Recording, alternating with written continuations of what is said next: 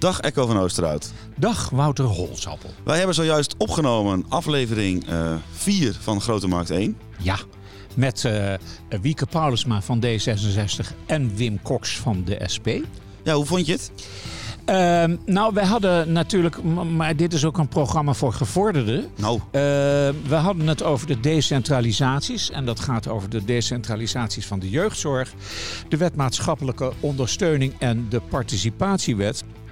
Dat is echt wel iets voor diehards. Uh, die participaties die waren in 2015 begonnen. En nu uh, heeft de gemeenteraad een week geleden of zo een motie aangenomen. van we moeten eens onderzoeken hoe dat nou gaat. Sociaal Cultureel Planbureau uh, liet op dezelfde dag een rapport verschijnen. waarin stond dat die decentralisaties toch niet echt een succes waren. En daar hebben we het over gehad. Ja, ik vond het. mijn rol was een beetje misschien om meer om. hè? Om een beetje uh, ja. het, het, publiek te zijn wat het niet begreep. Maar je moet, ik vond het lastig. Het is een, een moeilijk onderwerp. Het is een... Uh, Ingewikkeld. Het is een... Ja, voor diehards zeg Ja, ja. Je moet uh, lichtelijk geschift zijn om dit interessant te vinden. Nou ja, goed. Dus als je, als je nog luistert, als je niet al weg hebt, dan ben je dus volgens Echo lichtelijk geschift. Veel plezier uh, met het luisteren van de podcast. Dit is Grote Markt 1. Een podcast over de Groninger politiek.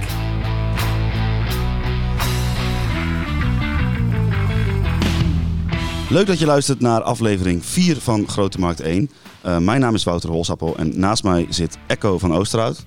Dag Wouter. Dag. En we zitten weer aan de rare single nummer 6. Ja.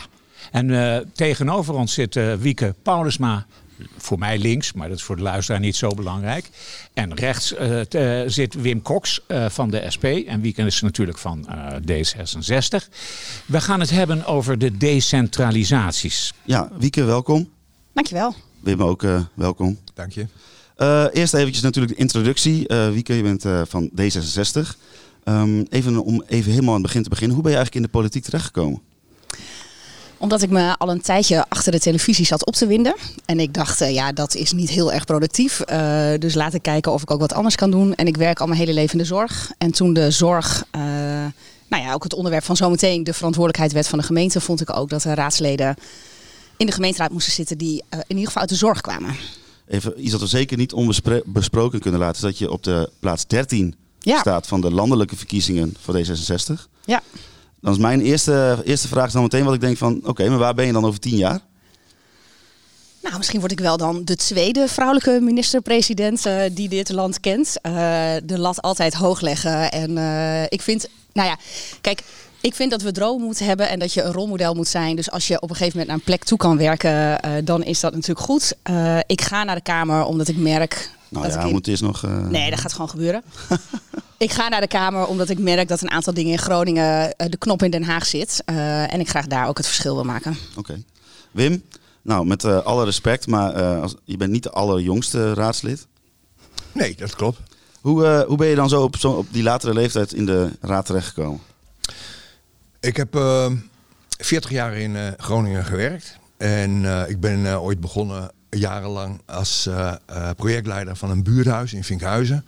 Daarna heb ik uh, 13 jaar in de opvang voor dak- en thuislozen mijn inzet gepleegd.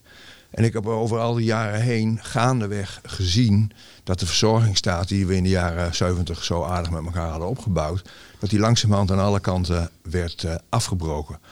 Dat heb ik heel duidelijk gemerkt aan uh, mijn werk in, uh, in, in die club- en buurthuizen en bij die daklozen. Dat gaandeweg de mogelijkheden voor deze mensen beperkter werden. En ik dacht op een gegeven moment, bepaalde leeftijd bereikt, ik ga kijken of ik via de politiek daar een uh, tegenwind in kan aanbrengen. Wieke, ben jij dat nou eens met Wim? is de samenleving sinds nou, laten we zeggen 1990 of zo, of 1980 misschien wel, hoekiger geworden dan dat hij nu is? Ik denk uh, dat we er voor een aantal mensen niet meer zo zijn zoals we er uh, wellicht in de tijd uh, van Wim wel waren. Um, dus ik denk dat we daar een aantal dingen beter in moeten doen. Ik denk dat ook een aantal dingen beter zijn geworden. Want ik geloof niet zozeer meer in iedereen moet in de dakloze opvang terecht kunnen. Ik wil dat iedereen in een huis woont en gewoon net zo'n bestaan kan opbouwen als Wim en ik. Um, dus ik denk echt wel dat we daar anders naar moeten kijken. Maar het is, het is op een aantal onderdelen te verhard. Um, Dat is een beetje meteen ook uh, een opmerking die richting D66 vaak ge gemaakt wordt. Uh, D66ers gaan meer uit van de zelfredzaamheid van mensen. Dat ik, ik knik, maar dat zien mensen ja, dat zien mensen natuurlijk niet op de podcast. Ja, daar moet ik even aan wennen, heren. nou, ik, um, dat wordt altijd een beetje weggezet alsof wij mensen daarmee aan hun lot overlaten. Terwijl het uiteindelijk uitgaat van het feit dat jij zelf mag kiezen uh, wat je nodig hebt om uh, weer aan het werk te kunnen of deel, deel te nemen aan het onderwijs. Dus het heeft veel meer te maken met je eigen regie.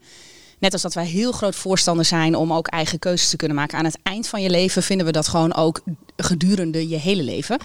Ik denk dat we zo af en toe daar wel een beetje te lang in wachten totdat iemand zegt ik heb hulp nodig. Dus het kan wel iets proactiever aan de voorkant. Ja, we hebben wel eens eerder gesproken over dit soort kwesties. En uh, laten we zeggen, eh, je hebt wel eens tegen mij gezegd dat de liberalisering van de, de zorg misschien wel een beetje te ver is doorgeslagen. Ja, klopt. En hoe, hoe ver is die te ver doorgeslagen? Uh, nou, ik, wat ik net zei, ik denk dat we te lang wachten totdat mensen zelf om hulp vragen. Ik denk dat we meer naar elkaar moeten omkijken. En nou ja, uh, Wim uh, heeft het vaak uh, ook in de raad over buurt- en jongerenwerkers. En veel meer dicht bij mensen zorgen dat je signaleert dat iets niet goed gaat. En dan soms ook gewoon doorpakken. Ik denk dat we een aantal dingen te veel aan de markt hebben overgelaten. zorg is geen nou ja, niet een bedrijf als uh, nou ja, iets wat scheerapparaten maakt. Dit gaat over mensen en over zorgen en waar mensen van wakker liggen. Ik geloof wel dat we niet meer terug kunnen naar de tijd van Wim. Uh, waarin alles kon en alles mogelijk was en we alles moesten organiseren.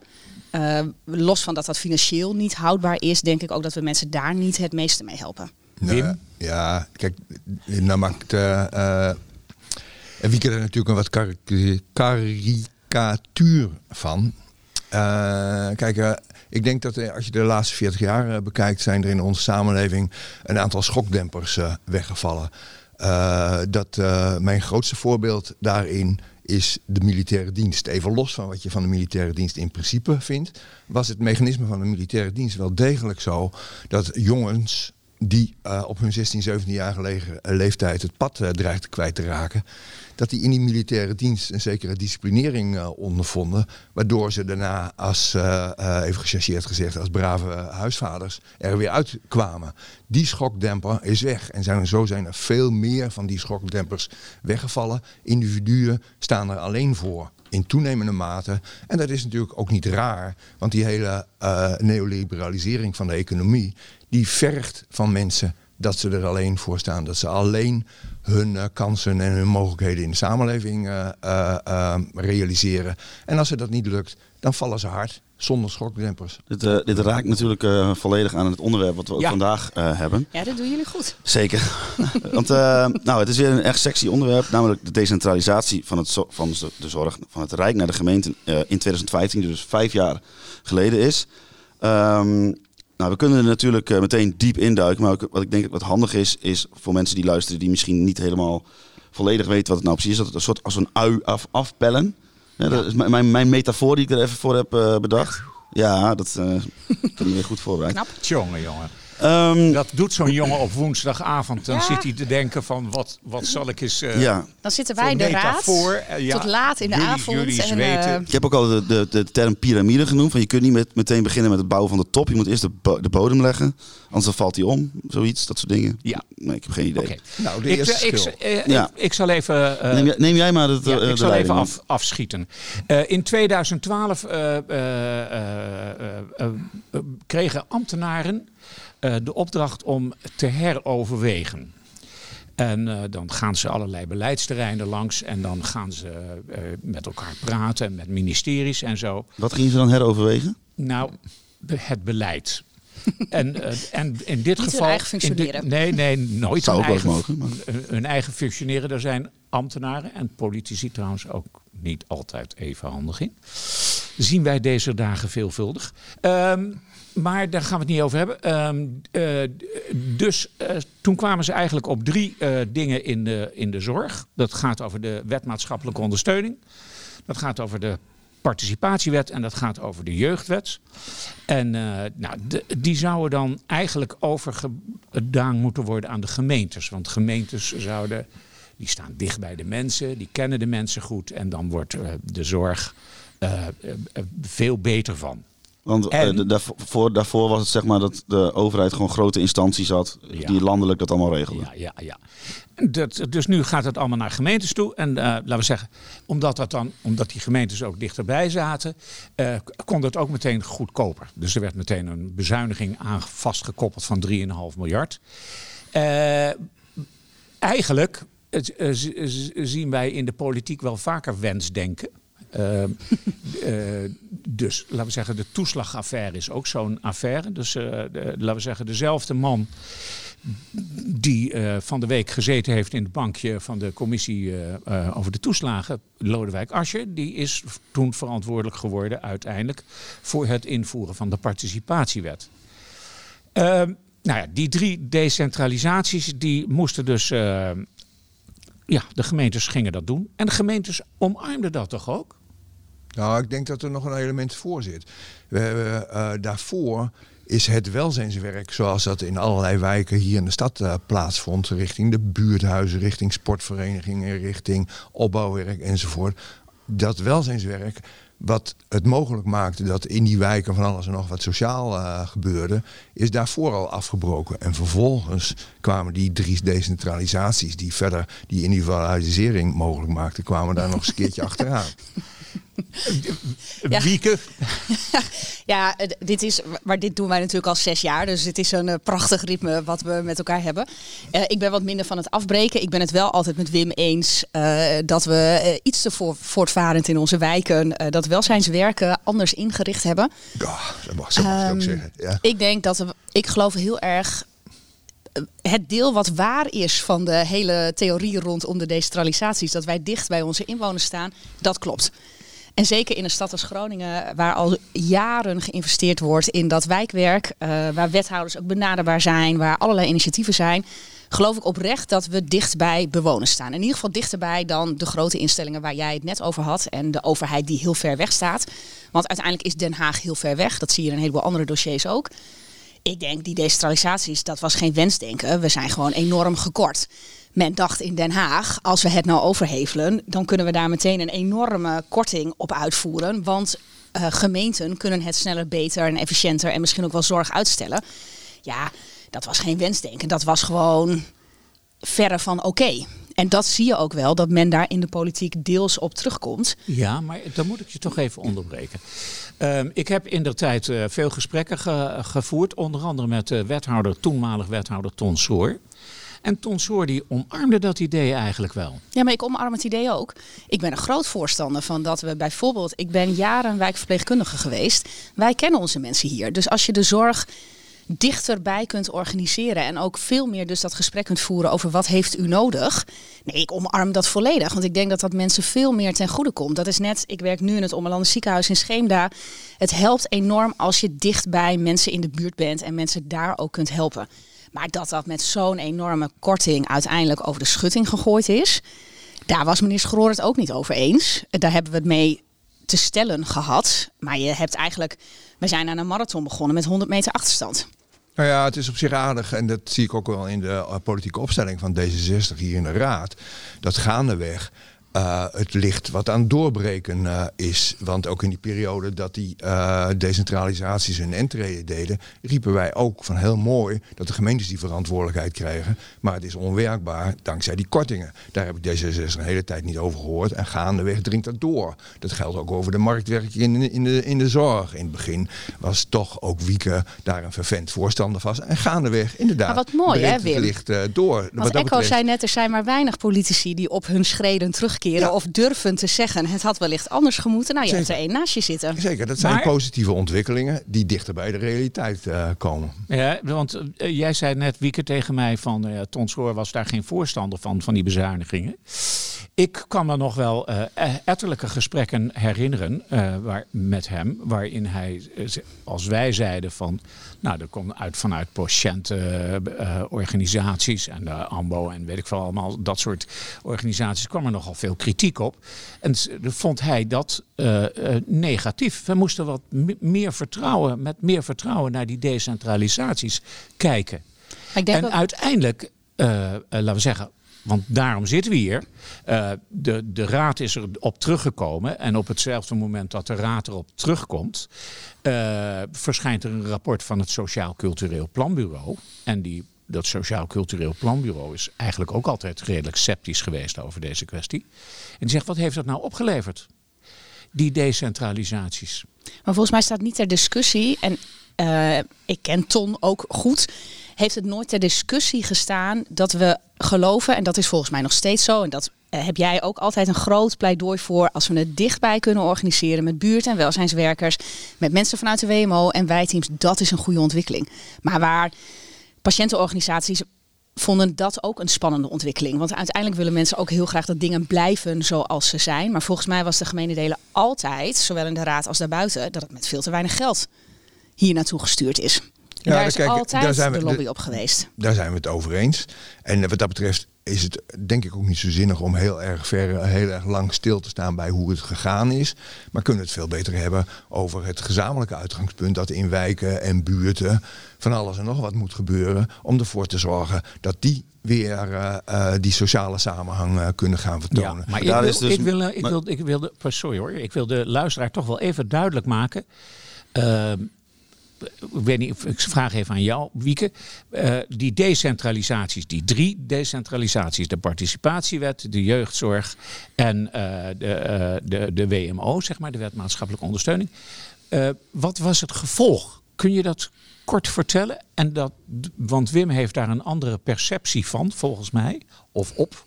Moet ik nu kort vertellen hoe het de afgelopen vijf jaar geweest is? nee, maar laten we zeggen, dus er zijn de jeugdzorg, daar kwamen we uh, de stad miljoenen op tekort. Ja. Uh, hoe ging dat met de wet maatschappelijke ondersteuning? Nou, ik denk dat we, want het, het is een beetje ik bedoel, de politiek gaat soms ook wel eens over sprookjes, heb ik wel eens het idee. Uh, met onze droombeelden en uh, alles wat we denken dat het zou moeten zijn. We hadden natuurlijk al een tekort, hè?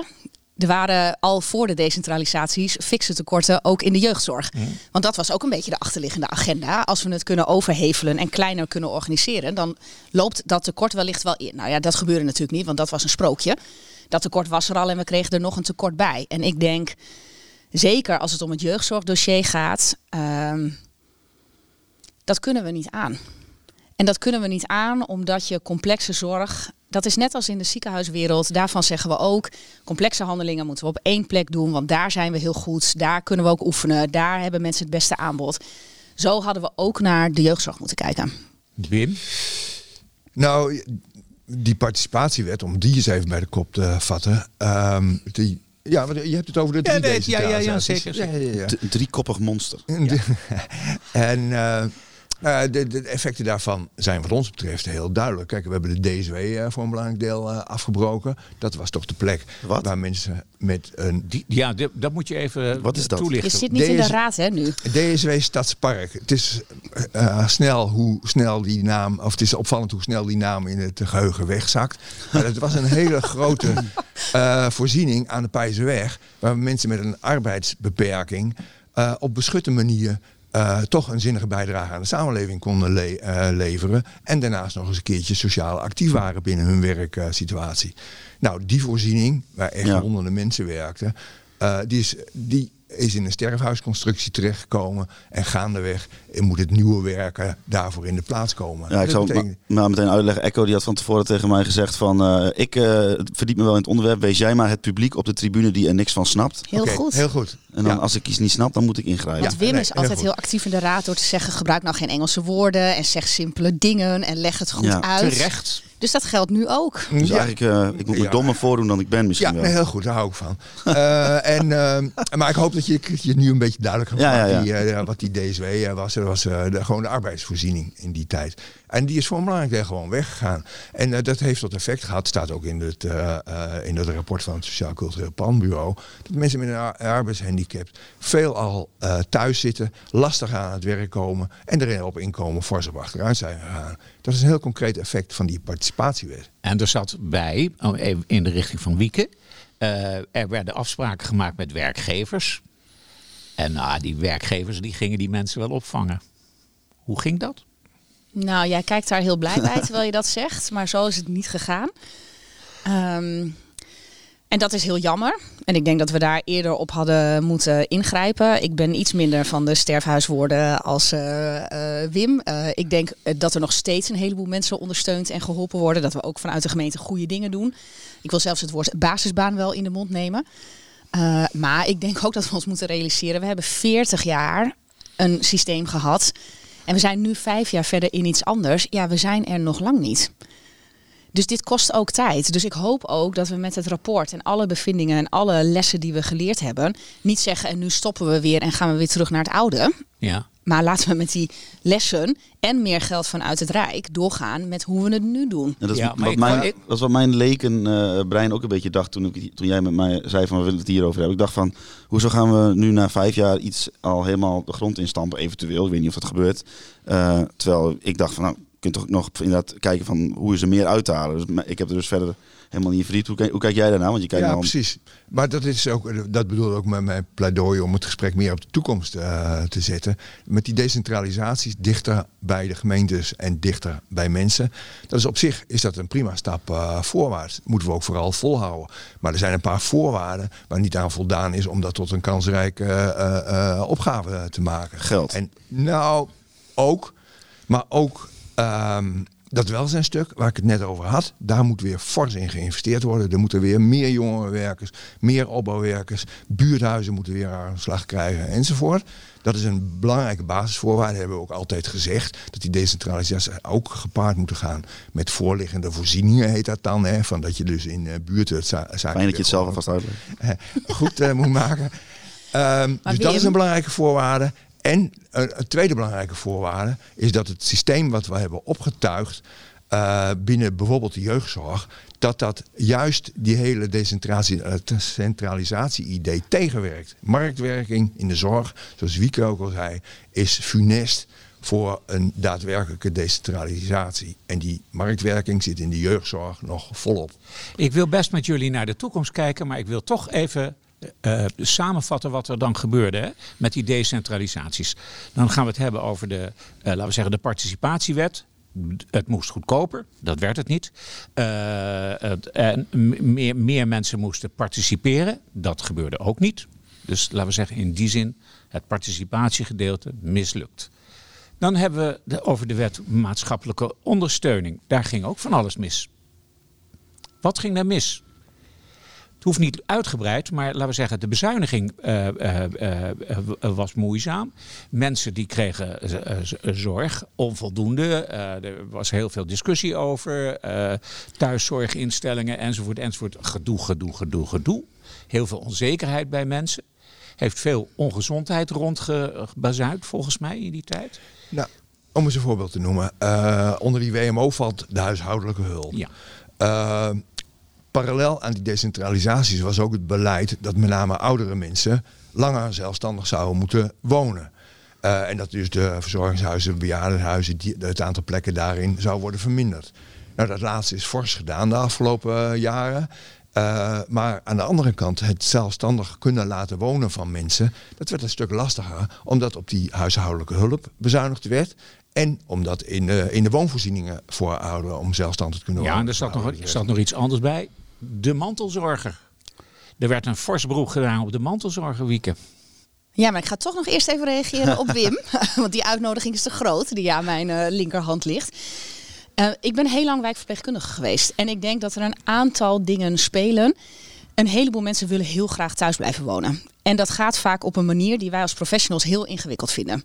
Want dan gaat een beetje houtje touwtje, dan gaat een beetje krakkemikkig. Maar dat is wel de manier waarop mensen al 40 jaar zes hoog in Paddenpoel in hun eigen appartement wonen. Dus het is ook we moeten wellicht ophouden om ons plaatje van veiligheid en wat fijn als alles geregeld is. Dat is misschien helemaal niet wat een heleboel mensen zelf zouden willen. Ik ben een groot voorstander van het organiseren van de huishoudelijke hulp. Alleen ik ben een groot tegenstander van zeggen huishoudelijke hulp is alleen maar goed geregeld als men er heel veel komt. Ja, maar Wij hebben was- wel vaker de discussie gehad over als er 12 uur huishoudelijke hulp is. Nee, volgens mij moet je ervoor zorgen dat iemand in zijn huis kan blijven wonen. En moet je er juist voor zorgen als iemand eenzaam is. Want dat was vaak jullie argument. Er moet veel hulp in, want iemand is eenzaam. Ik heb heel vaak gezegd, en dat vind ik nog steeds, en dat deed ik ook als wijkverpleegkundige. Ga dan met iemand op pad. Zorg dan dat iemand naar een dagbesteding kan. Of ergens. Ik ben op een gegeven moment met een hoogbejaarde man naar de dagbesteding gegaan. Hij zei: Nee, joh, die mensen zijn veel te oud. Wat moet ik daar? Maar die man was altijd kok geweest in het UMCG. En die ging daar drie dagen koken. Ja, dat is helemaal mooi. Uh, kijk, nee, maar dan moet je dus niet zeggen en huishoudelijke hulp en dit en dit en dit. Nee, dan moet je kijken. Als we dus minder middelen hebben, hoe kunnen we mensen daar beter mee helpen? Ja, dat betekent dus dat je de buurthuizen moet uh, mogelijk maken waarin die bejaarde man van jou uh, zijn dagbesteding uh, kan volgen. Dat betekent dat je de huishoudelijke hulp, die nu is afgeroomd tot twee uur per week, dat dat een armslag krijgt. Je moet ervoor zorgen dat mensen als ze zelfstandig willen blijven, maar liever toch ook met een aantal mensen in de buurt willen wonen, dat er woonvoorzieningen voor zijn. Je moet dat dus mogelijk maken. Het principe dat mensen lang zelfstandig blijven wonen, helemaal goed. Neem mij, blijf lang zelfstandig wonen. maar ik zou ook geen huishoudelijke hulp bij jou willen maar zijn. ik heb wel een aantal mogelijkheden uh, nodig op den duur om dat voor elkaar te krijgen. En daar moet je voor zorgen samenleving. Nou kom ik nog, nog even terug op part 3 van de, van de decentralisatie. De jeugdwet. Um, en dat gaat over jeugdzorg. Ja. En uh, dat is eigenlijk gewoon ronduit pijnlijk, toch?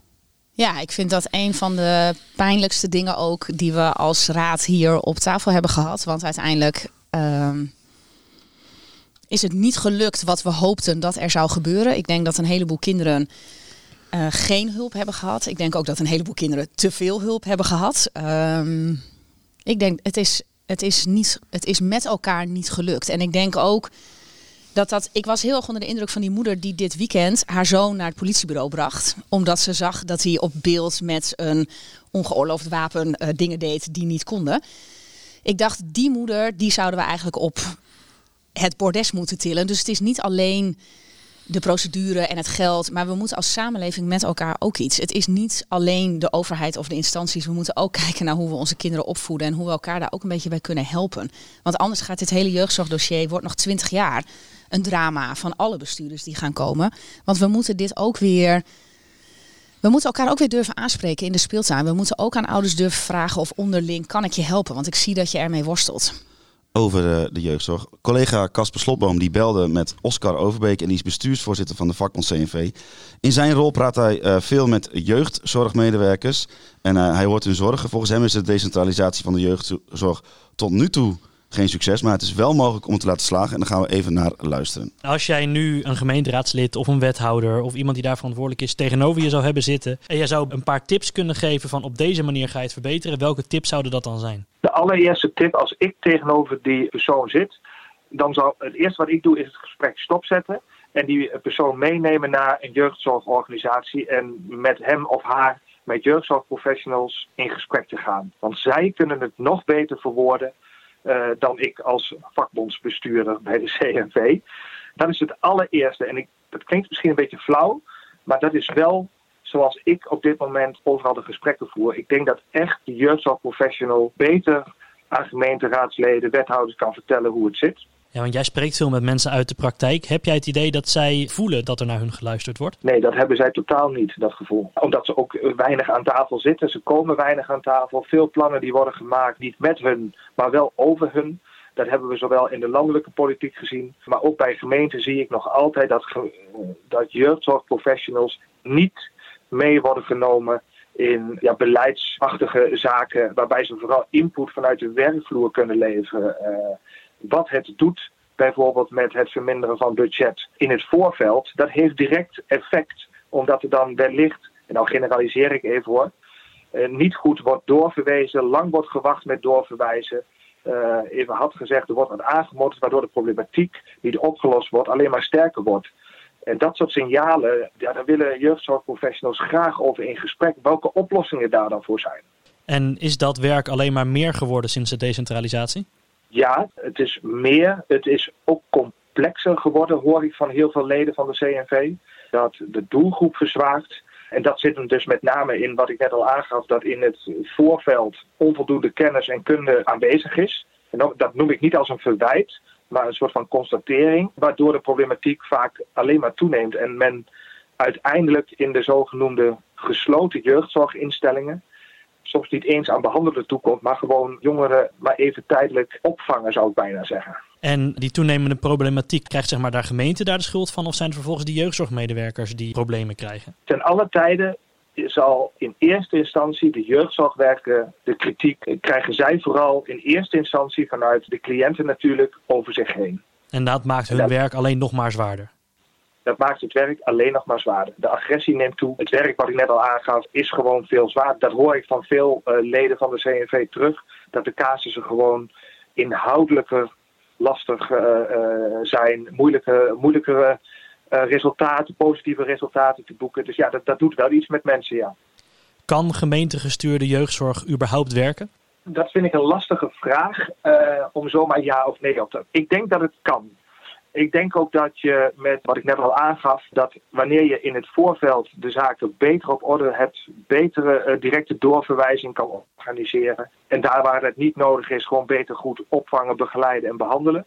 Dan is het volgens mij echt wel te doen. Maar dan vragen we wel van gemeentes, van jeugdzorgorganisaties om ook veel meer samen te werken in, zoals ze dat dan zo mooi noemen, in de keten van jeugdhulp. Nou, dat lijkt me eh, geen woord Spaans bij eigenlijk, mevrouw Paulusma. Nou, het wordt opeens heel serieus. nou, ik vind het heel erg wat hij zegt. En over dat medewerkers zo bejegend worden en dat hun werk veel zwaarder is. Ehm, en ik denk dat we daar ook zeker wat mee moeten. Alleen ik denk dat dat niet alleen een politieke verantwoordelijkheid is. Eh, dat, ja, dat, dit is ook een appel aan werkgevers. Aan de andere kant denk ik, in Groningen werken we juist heel erg in de keten. Als er met een partij veel overlegd wordt, dan is het wel met jeugdzorgaanbieders. Ik denk dat we in Groningen, en ik ben er geen voorstander van, en volgens mij Wim ook niet. We werken met een, ja dat is een beetje technisch, maar een open house financiering. Dus er is geen plafond op het budget. Eh, dat maakt ook dat we zoveel tekorten hebben. Maar er is eigenlijk dus heel veel financiële ruimte, eh, ook voor jeugdzorgaanbieders, om die ontwikkeling door te maken waar hij eigenlijk een oproep eh, voor doet. Want jeugdzorgaanbieders zullen ook zichzelf moeten ontwikkelen in dat voorliggende veld. Ehm, Nou ja, kijk, daar in die hele jeugdzorg, daar zitten 200 instellingen hier in eh, de provincie Groningen, waar ook de gemeente Groningen mee te maken heeft, van, klein tot groot. Even los van risico's eh, van eh, zorgcowboys, waar we het ook over verschillen, brengt dat met zich mee dat die jeugdzorginstellingen, die hebben hun eigen belang. Ze willen hun eigen financiële broek op kunnen houden. En dan is de term cliënt voorop, hè, zoals eh, gebruikt wordt, dat is mooi. Maar die komt toch een beetje op de tweede plaats met we willen onze bedrijfsvoering ook intact eh, houden. Dat, die 200 ver- eh, veroorzaakt versnippering, veroorzaakt geen samenwerking. En dat is gewoon een fout in het systeem. En wij vinden, even los, even aansluiten op die open house constructie, dat dat weer fors aangepakt moet worden. Zoals we dat ook weer in de WMO gedaan hebben. Daar hebben we het aantal zorgaanbieders, heet dat tegenwoordig, hebben we fors teruggebracht. Dat moet binnen de jeugdzorg ook gebeuren. Heeft eh, Wim gelijk, Wieke?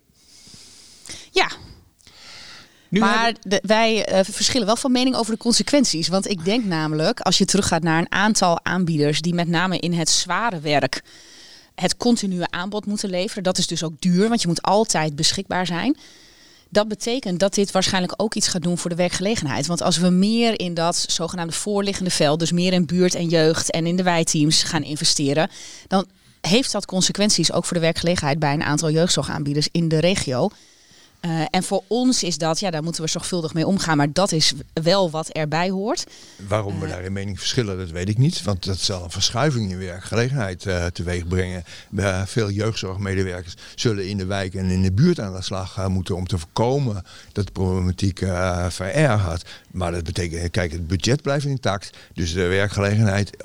Nou, en ik denk, maar het kan wel wat minder. Eh, als wij zien dat we met praktijkondersteuners bij huisartsen een stuk minder doorverwijzingen hebben naar de jeugdzorg, omdat ouders meer bij de hand worden genomen of gewoon af en toe een zetje in de goede richting krijgen. Ik denk dat we een aantal dingen ook weer moeten normaliseren. Ja, en dat En ik heb drukke in kinderen, maar dat zijn wijken. geen kinderen die naar de jeugdzorg hoeven. Volgens mij moeten we in het algemeen eh, wat meer empathischer ook naar onze kinderen kijken. En dat sommige kinderen ander gedrag vertonen, dat is wat het is. Maar dat is niet een cliënt voor de jeugdzorg. Maar nu hebben jullie dus recentelijk een besluit genomen, want het moet anders. Wat gaan jullie, want jullie zitten in de raad. Je, je- de eh, SP heeft een motie ingediend, die is aangenomen door de raad. Wat behelst die motie dan?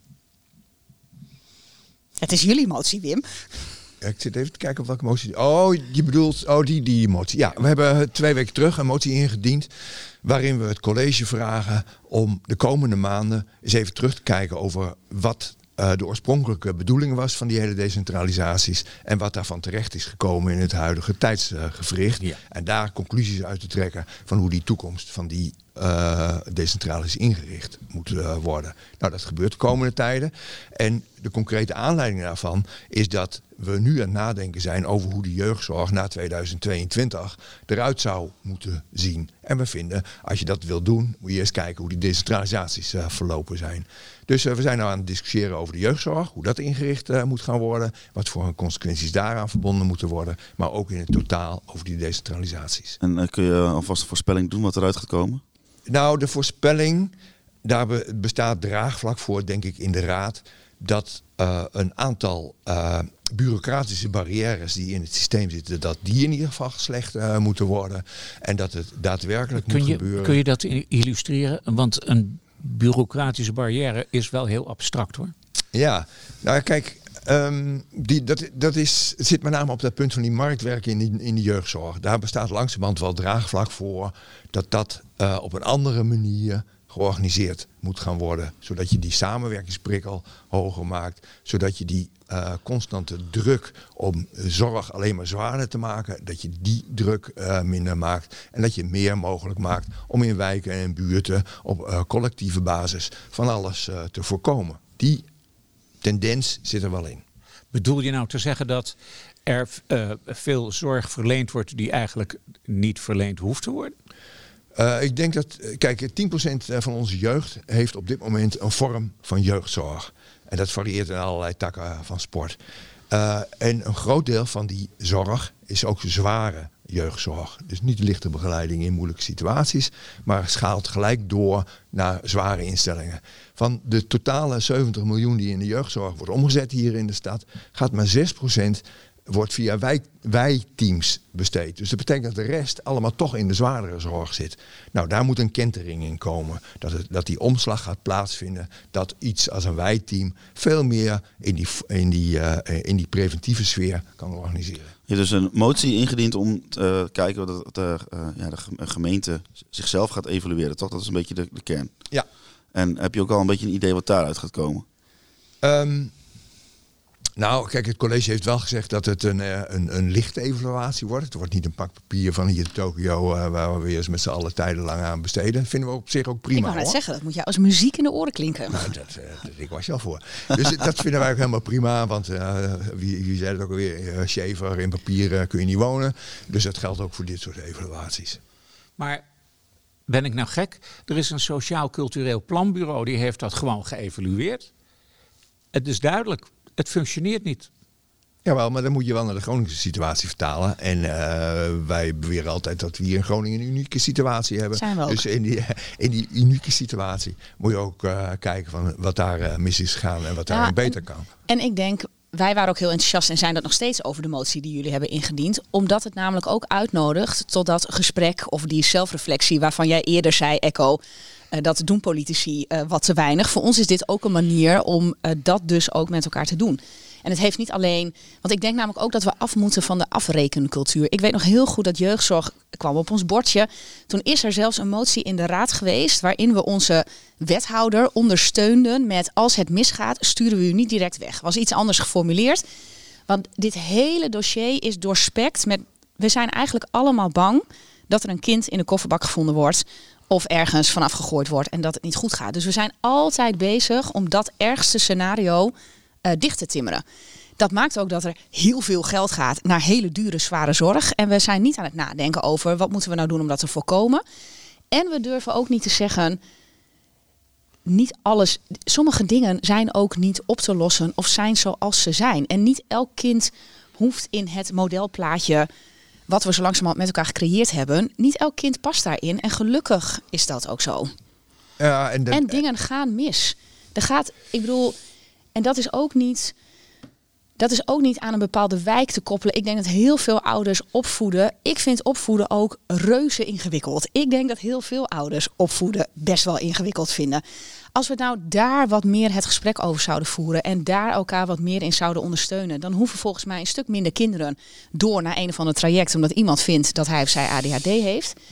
En we moeten ons ook neerleggen bij in de zorg gaat altijd iets mis en we kunnen ook niet altijd we kunnen, niks, we kunnen het niet allemaal voorkomen. En daarnaast, en ik weet dat eh, Wieke altijd eh, pukkeltjes krijgt op het moment dat ik over vroeger eh, begin. Ja, omdat ik toen nog niet geboren was, Wim. En nou, je, je bent toch wel van de jaren negentig, hoor niet? Ehm, Ben ik zelfs. je moet dus, in die zin moet je ook terugkijken welke, eh, eh, wat vroeger wel degelijk goed vindt. We komen binnenkort ook met een initiatiefvoorstel om eh, de oude functie van gezinsverzorging weer eh, nieuw leven in te blazen. Dat was een, eh, een, een, een brede functie, eh, een veel voorkomende functie in de jaren 80, eh, 90. Werkte uitstekend voor een aantal gezinnen die het dagelijks leven niet zo goed op poten wisten te zetten. Daar, gaan we, daar hebben we weer, en dan doen we er wat moderne woorden in en zo, een beetje eh, om... eh, Engels? ook, eh, wat zeg je? Engels? Nee, Engels Nee, net dat mag niet. Dat heb, ik, dat, dat heb ik eruit weten te houden. Maar we wel wat populair eh, tegenwoordig innovatieve woorden, zeg maar. Dat eh, krijgen we D66 eh, mee. en eh, om die functie weer nieuw leven in te, in te blazen. En zo, zo moet je ook kijken van wat ging er vroeger goed. En eh, wat past daarvan in de hedendaagse tijd. Is- Is dit, eh, klinkt dit leuk, eh, Wieke? Ja, Wim, en dat ziet de kijker, de luisteraar niet, die knikte natuurlijk enorm aan mijn linkerkant. Ik denk, ehm, eh, ik denk dat het een heel goed idee is. Ik denk dat we laagdrempelig zorg tijdelijk moeten organiseren bij gezinnen die het moeilijk hebben. Eh, maar ik denk dat het, en dat is natuurlijk altijd zo, eh, dit is veel complexer dan alleen de gezinsverzorgster. We zullen ook iets moeten doen aan gratis kinderopvang voor iedereen. We zullen ook iets moeten doen aan omstandigheden. En dan heeft Wim het over buurthuizen. Nou, daar gaan mijn kinderen nooit he- heen. Er moet een buurthuis 3.0 komen. Wil je de jeugd van tegenwoordig weer een beetje eh, mobiliseren? Dus we zullen op een aantal onderdelen iets moeten doen. Dat betekent dat een gezinsverzorgster een heel goed idee is. Maar we moeten niet denken dat, want dat is ook een beetje, nou, of de fout geweest bij jeugdzorg. We hebben gedacht, als we het dichttimmeren, dan komt het goed. Eh, maar dit is, dit is ongoing. Eh, dus een gezinsverzorgster, heel goed idee. Maar we moeten op al die andere onderdelen eh, ook inzet tonen. Oké, ik schrijf, ik hou een lijstje bij. Ik, op het lijstje staat de gezinsverzorger. Ik, ik wacht met spanning af. We Omdat je er zelf ook graag een wilt? Of om te kijken of dit in de raad... eh, Nou, we nee, liever een huishoudelijke hulp. ik, jongens, ik red het allemaal heel goed hoor. Ja. Eh, ja, jij bent een toonbeeld van zelfredzaamheid, denk ik. Nou, dat denk ik eigenlijk ook wel. Ehm, maar ik wil het. eh, Dus nu hebben we het over de jeugdzorg gehad. Eh, Laten we zeggen, de contouren zijn geschetst. We moeten nog even twee andere aspecten van die decentralisaties. Dan hebben we het over de participatiewet. Die participatiewet. Wieke, hoe gaan we die participatiewet uit het slop trekken? Nou, ehm, eerst, wat is de participatiewet Oh, ja. in één zin? De participatiewet was bedoeld om veel meer mensen moesten participeren in de maatschappij. Dat was de doelstelling. Dus ik moet zeg maar bij de buurman aanbellen om te vragen of het goed met hem gaat. Nou, Doe jij dat nog niet? is nee, Ik dat weet is niet eens wie ernaast me woont. ja, dat. Nou, maar kijk, daar begint het nee, dus nee, al nee, mee, nee, nee, nee, even, even. Nu maak je het. eh, de- Die, die, de mantelzorgen, de mantelzorgen, die zitten in de WMO. Dat is een ander verhaal. We, eh, we, we hebben het nu niet. We hebben het nu over de participatiewet. Dus dat betekent dat jij, eh, als je je verveelt, dat je bloemetjes gaat plukken in het park of zoiets dergelijks. Eh, of je gaat bijvoorbeeld bij een sociale werkplaats werken. Die Uh, meer als dat, die, die bestaat niet meer. maar we, laten we zeggen, hoe gaan we ervoor zorgen dat meer mensen in de stad Groningen meedoen aan de maatschappij? En dat is dan toch ook wel ge- gelinkt aan werkachtige Werk. situ- Ja, situaties. werk geeft zin, Nou, heb zeggen ik ze mijn dan. eh, domme taak weer volbracht. Ja. Ik ben nog stil van het feit dat jij niet weet wie je buurman is. Maar daar kunnen we misschien dan straks nog even over Misschien is het wel mijn buurvrouw, ik weet het eigenlijk niet. Het wordt er niet beter van. Ehm, Oosterparkwijk, hè? Ehm, ik denk dat dit weer terugkomt op zelfreflectie. Ik denk dat we eh, te veel verwacht hebben van een groep mensen eh, die dat niet kon en wellicht niet uit zichzelf kon. Of omdat we nou ja, te lang mensen ook afhankelijk hebben gemaakt. En soms ook niet altijd gezegd hebben van goh, u kunt meer. Zullen we eens kijken of dat lukt. Ehm, maar ik denk dat we als samenleving verantwoordelijk zijn eh, voor deze mensen. eh, die nu op de bank zitten en niet omdat ze lui zijn. Dat is soms ook wel eens het politieke frame. Maar omdat ze gewoon niet weten waar ze naartoe kunnen. ehm, en ook niet zelf de mogelijkheden hebben of het netwerk hebben om die eerste stap te zetten. Of we terug moeten naar sociale werkplaatsen is een eh, tweede. Want ik denk dat we heel goed met wijkteams op wijkniveau dingen kunnen organiseren. Ehm, waar mensen ook zelf veel meer een keus eh, kunnen hebben. Want niet iedereen wil doosjes inpakken aan de lopende band. Nee, en wat is dan het effect? Maar ik dat vind wel- mensen op participatiebanen terechtkomen. Helemaal prima. Maar zonder eh, normale betaling. In die, DSW, in die DSW van jou, nee van mij. eh, zeggen, is niet van mij, hoor. Nee, daar hadden mensen gewoon cao-lonen. konden zelfstandig eh, economisch in hun, in hun leven voorzien.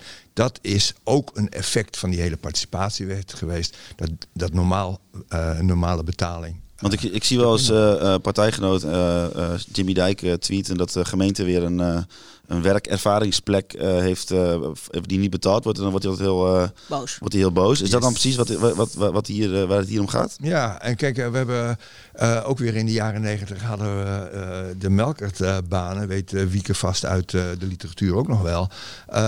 Daar hadden we in de stad Groningen hadden we daar eh, 1200 arbeidsplaatsen in de melkertbanensfeer, waar 1200 mensen een, een, zelfstandig inkomen konden verdienen en ook nog eens een keer maatschappelijk nuttige taken deden. Nu hebben we die basisbanen uitgevonden, heel goed. Is een herontdekking van die melkertbanen, maar dan gaat het om 50 op jaarbasis. Dus wij vinden ook, en dan zit er een sfeertje omheen, dat het gesubsidieerde arbeid is. Oftewel eigenlijk onbetaalde of eh, onbetekenend werk. Maar ik wil er wel even op wijzen dat eh, gesubsidieerde arbeid, Wieke zit ook op een gesubsidieerde arbeidsplaats. En jij zit ook op een gesubsidieerde arbeidsplaats. Politieagenten, onderwijs, iedereen, eh, eh, driekwart van de bevolking zit op een gesubsidieerde arbeidsplaats. Maar hoe bedoel je degenererend over gesubsidieerde arbeid?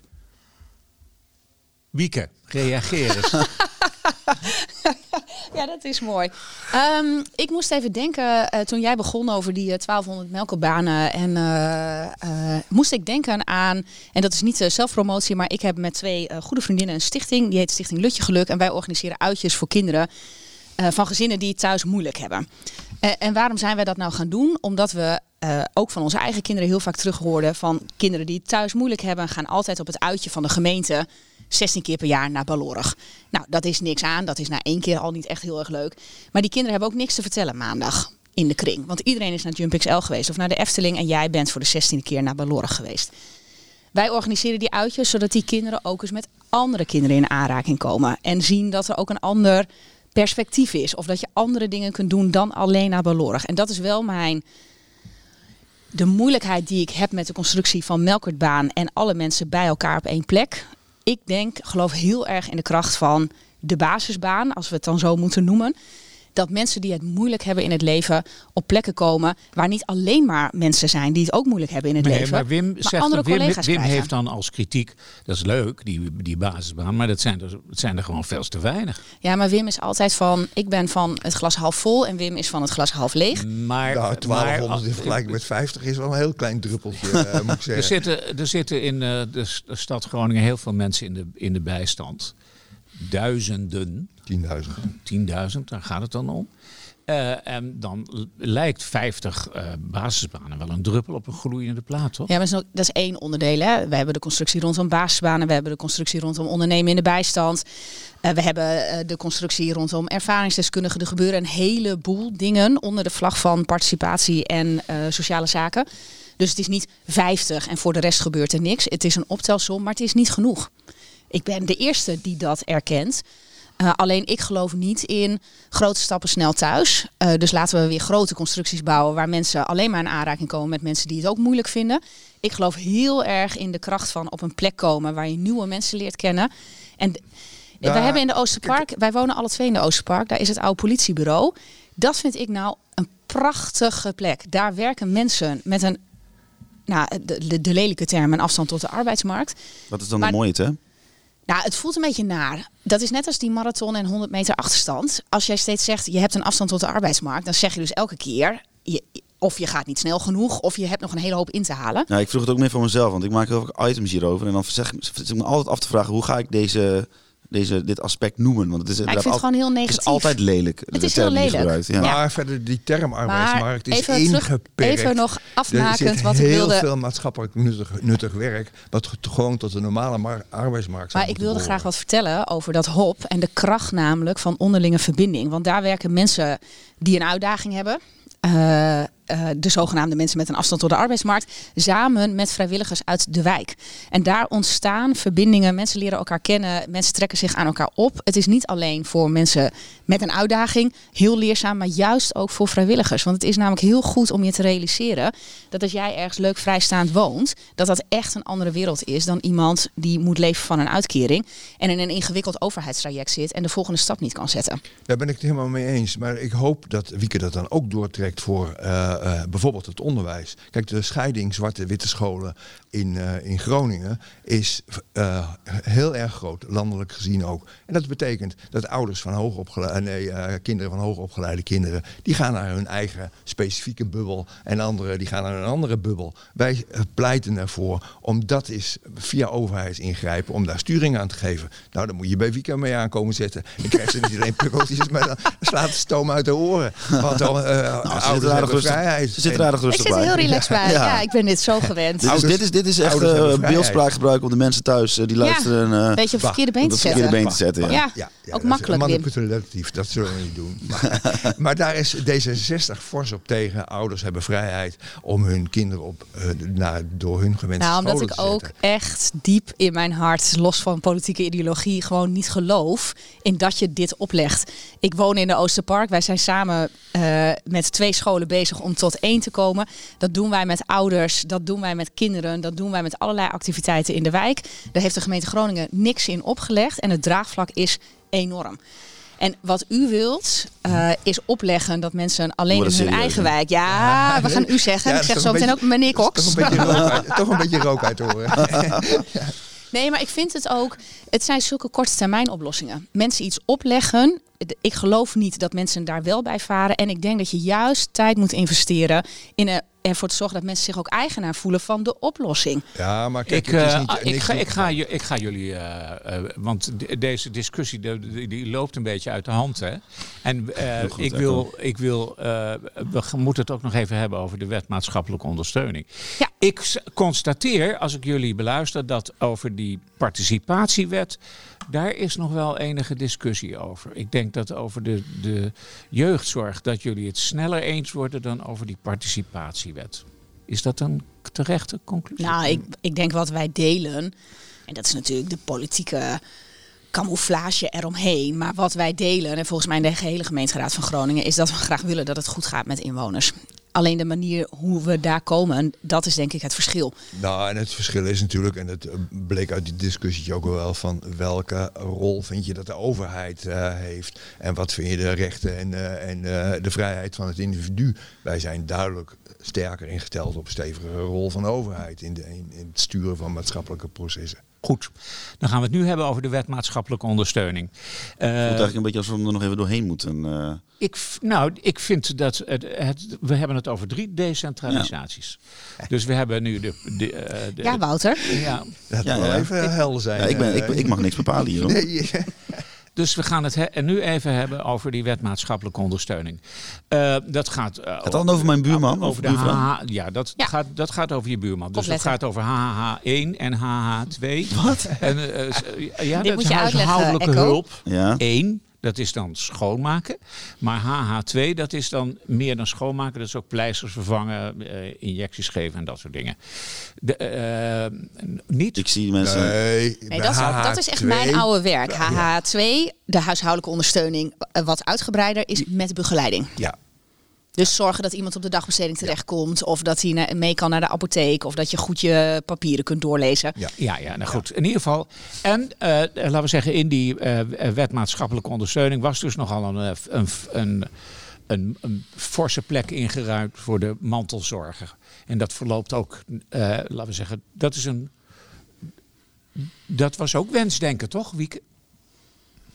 nee.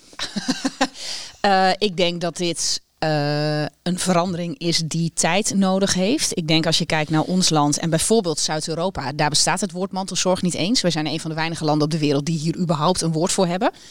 Omdat men in andere landen vindt dat je dit erbij doet.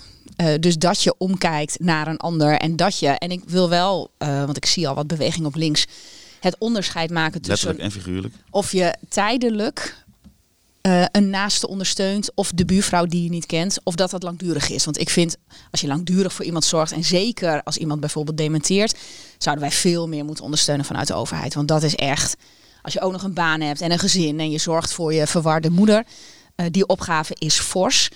Uh, maar ik vind er niks mis mee om tijdelijk in het leven een naaste of een buurman te ondersteunen om ervoor te zorgen dat iemand weer door kan. Ja, daar ben ik het helemaal mee eens. Het Sociaal Cultureel Planbureau en het onderzoek zegt ook dat de bereidheid voor mantelzorg dat het dalende is. Dat is een, uh, dat is een, een, een, een, trieste tendens. Maar het moet er wel zo wezen. Kijk, ik heb in mijn club en buurthuistijd in Vinkhuizen een Nederlands gezin kreeg mensen van buitenlandse afkomst naast zich wonen. Die Nederlandse mensen waren helemaal bereid om die mensen hun nieuwe buren te ondersteunen. Maar ze zeiden wel van tot op zekere hoogte. Als het onze grenzen te buiten gaat, die ondersteuning aan die nieuwe buren, dan vinden we dat de overheid er moet zijn. En uh, daar is het denk ik ook in heel veel situaties uh, uh, fout gegaan. Dat die mantelzorg, dat in eigen kring oplossen van problematiek, dat het tot op zekere hoogte mogelijk is. Maar als het dan te zwaar wordt of andere omstandigheden zijn, dan moet die overheid daarvoor klaarstaan. Maar vergis je niet hè, ik ben als wijkverpleegkundige heel vaak bij mensen thuis geweest dat ik dacht, waarom ben ik hier nu pas? Dit is ook een hele grote stap voor mensen zelf. Om te accepteren dat er andere hulp komt uh, dan je dochter of je neef of wie dan ook.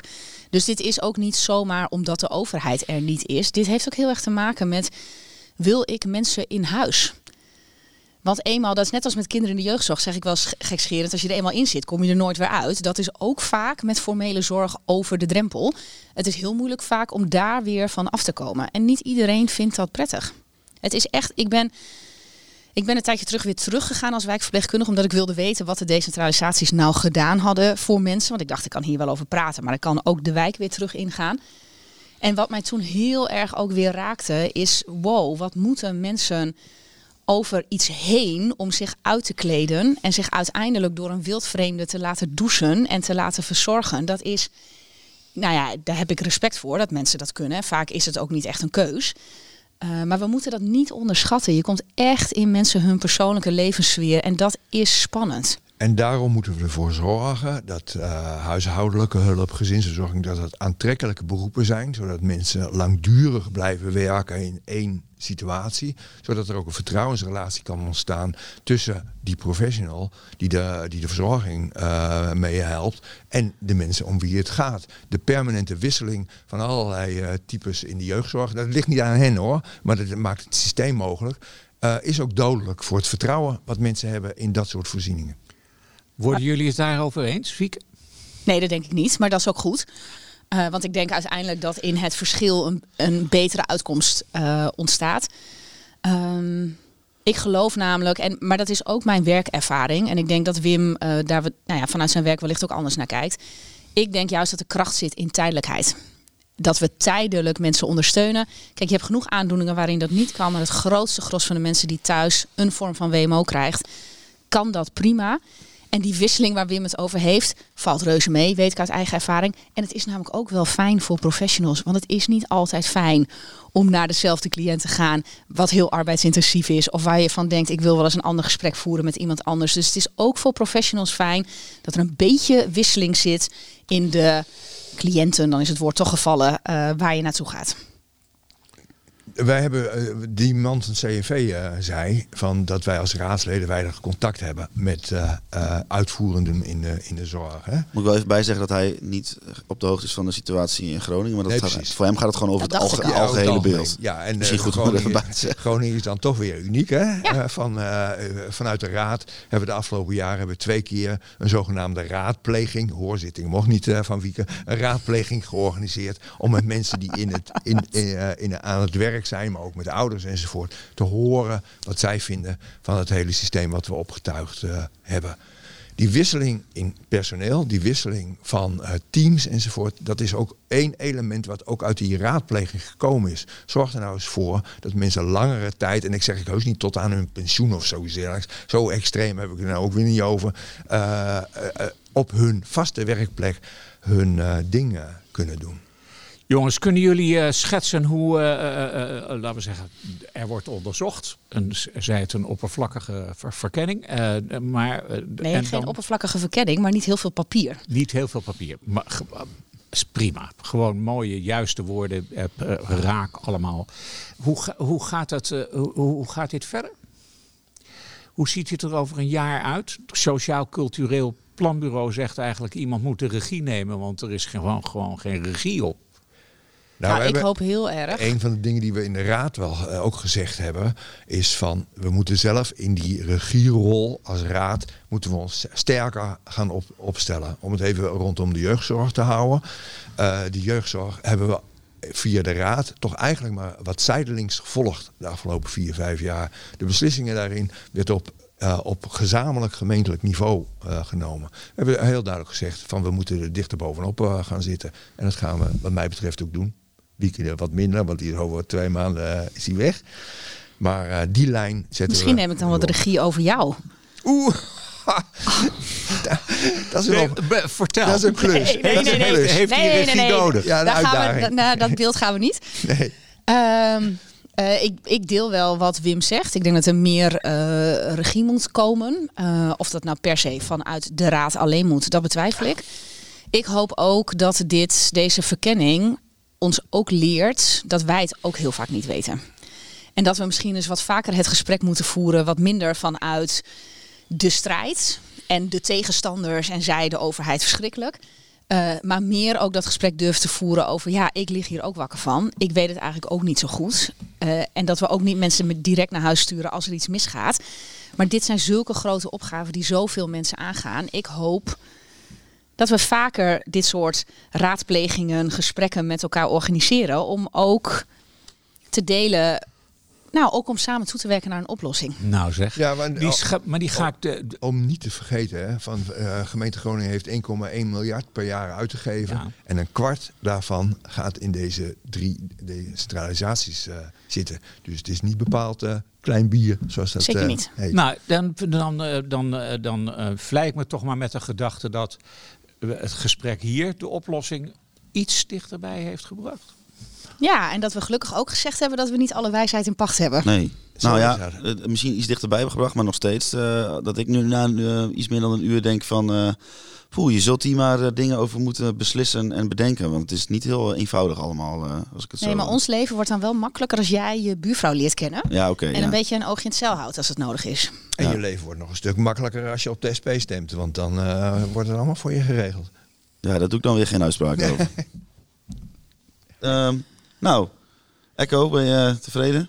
Ik ben heel tevreden. Ik hoor mezelf niet meer. Oh, nou ja, dat geeft verder niet. Ehm, ik dank jullie wel eh, voor jullie eh, bijdrage. Ja, dan gaan we hem eh, hierbij eh, afsluiten. Beiden inderdaad bedankt voor eh, eh, de komst. Wieke, misschien een beetje op de zaak vooruitlopend. We willen nog een keer eh, met alle Groningse kandidaat-Kamerleden Ja, het zitten. worden er steeds meer. Nou, ik wou net zeggen, ze groeien, vol.